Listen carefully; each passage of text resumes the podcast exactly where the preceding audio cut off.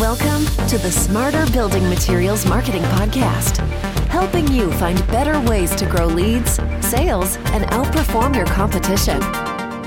All right, everybody, welcome to Smarter Building Materials Marketing, where we believe your online presence should be your best salesperson. I am Zach Williams alongside my co host, Beth Popnikolov, and we've got a great show lined up for you. Beth, we haven't done a podcast together, like the two of us, in like a month. I know. We made it happen just for Kevin. He brought us together. Thanks, Kevin. Great to meet you guys. We're really excited to welcome Kevin Forestell into the studio today. He is the CEO and co founder of DOZR and has got some incredible insights about how to build better relationships with contractors. Kevin, thanks so much for your time. Welcome to the show. Thanks, guys. Really happy to be here. Appreciate you having me on. Kevin, before we dive in, why don't you take a few minutes to introduce yourself to our listeners and tell them a little bit about DOZR? Kevin Forestell, co-founder, CEO of DOZR. I'm a contractor by trade. I went to school for landscape architecture, came out, started a landscaping business, you know, grew to be one of the larger landscaping businesses in Canada. Out of a need for that business, started DOZR. DOZR is a company that's obsessed with bringing e-commerce to the heavy equipment rental space.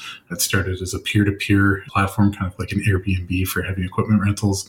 And over the years, we have transitioned into more of a an aggregator for professional supply of heavy equipment rentals. So you can think of us kind of like Hotels.com for uh, the rental of bulldozers, excavators, skid steers, and all aerial work platforms. Airbnb for heavy equipment is a fantastic tagline, by the way, just fantastic. So understandable out of the gate. I love it. Kevin, so I've got a good buddy of mine who is, you know, in the excavation business. And so I know very, very little about like the heavy machinery space. I actually went to ConAg back in January and walked the show with him. I was telling Beth about it. I was like, man, like the inner five year old in me was nerding out the entire time because it's a bunch of just massive equipment. And they're like, yeah, come on in, come sit in this million dollar dump truck. And my understanding is that traditionally in the heavy machinery space, there's one of two options. Either A, you're going to buy something used and the quality might break down more quickly, or you're going to have to get a loan to lease it instead of actually purchasing it. And so it's a very capital intensive option for these contractors and excavation companies and whoever, even developers for that matter, to do this work. Can you explain a little about how you all are, for lack of a better term, trying to disrupt that space a bit and pick up any pieces that I missed with issues that currently exist in the marketplace? Yeah, you bet. So, you know, I can talk about my previous career. We used to own hundreds of these pieces of equipment, you know, large tractors, 120 horsepower agricultural tractors, three yard articulating wheel loaders, mini excavators, skid steers, and, you know, all of the above. They are very expensive, capital intensive. It's a challenge for growing businesses to kind of protect their debt to equity ratio.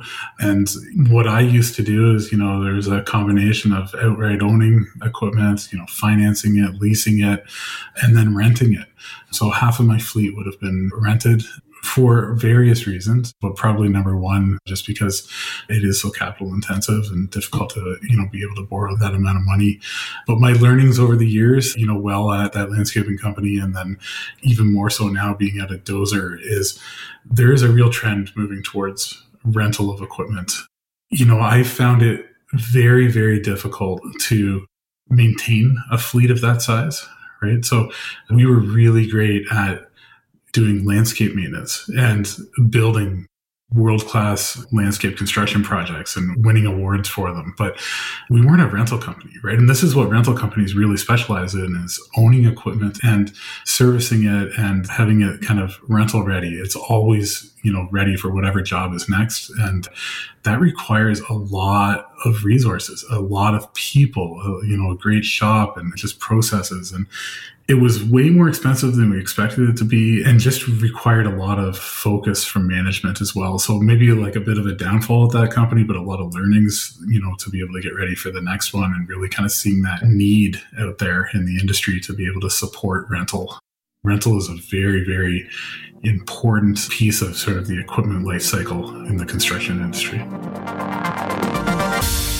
You have this really cool business idea. It clearly speaks to a pain point. It solves a very big problem that's holding back a lot of really talented contractors.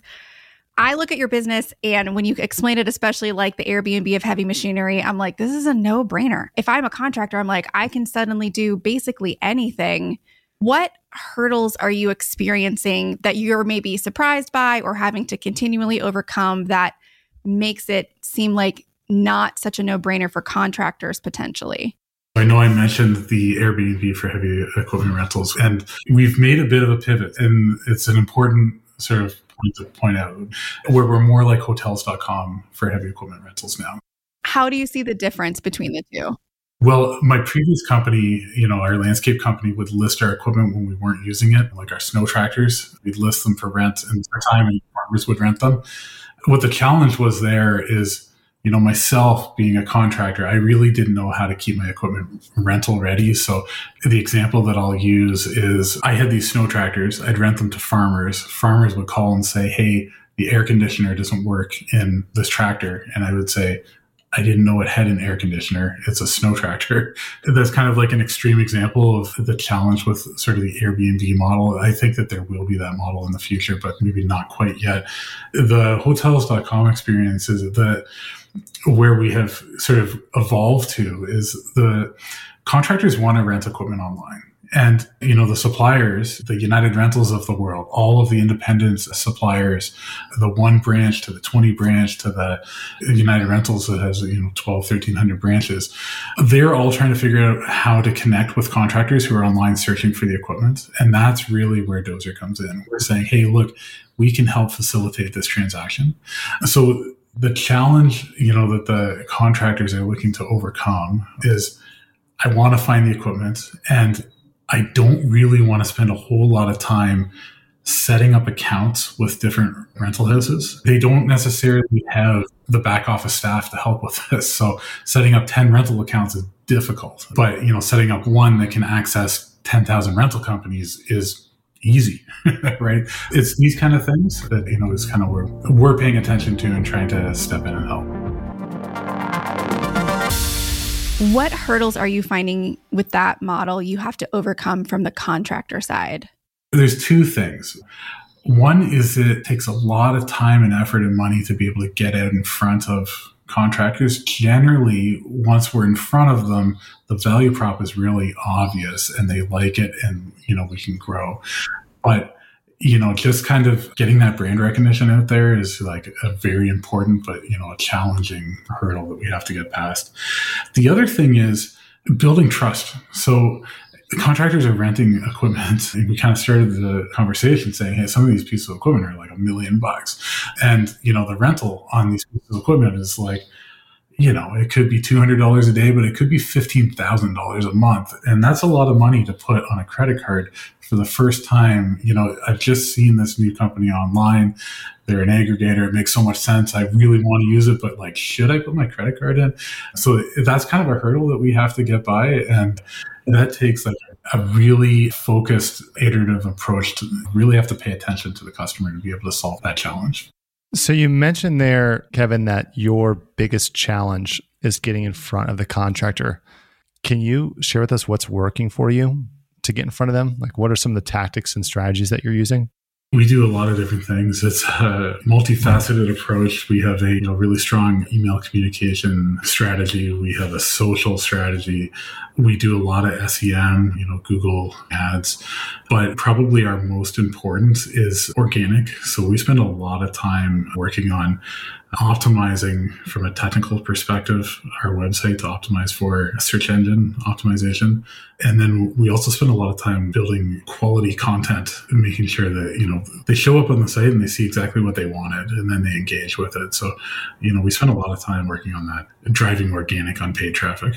When it comes to your messaging in social and email is there anything that you've seen work better than others? I assume it's not just to have product do you want to rent for all of the reasons that you just said? So, is there a specific message or perception that contractors are responding to? I said the first challenge was getting in front of customers. The second one is building trust.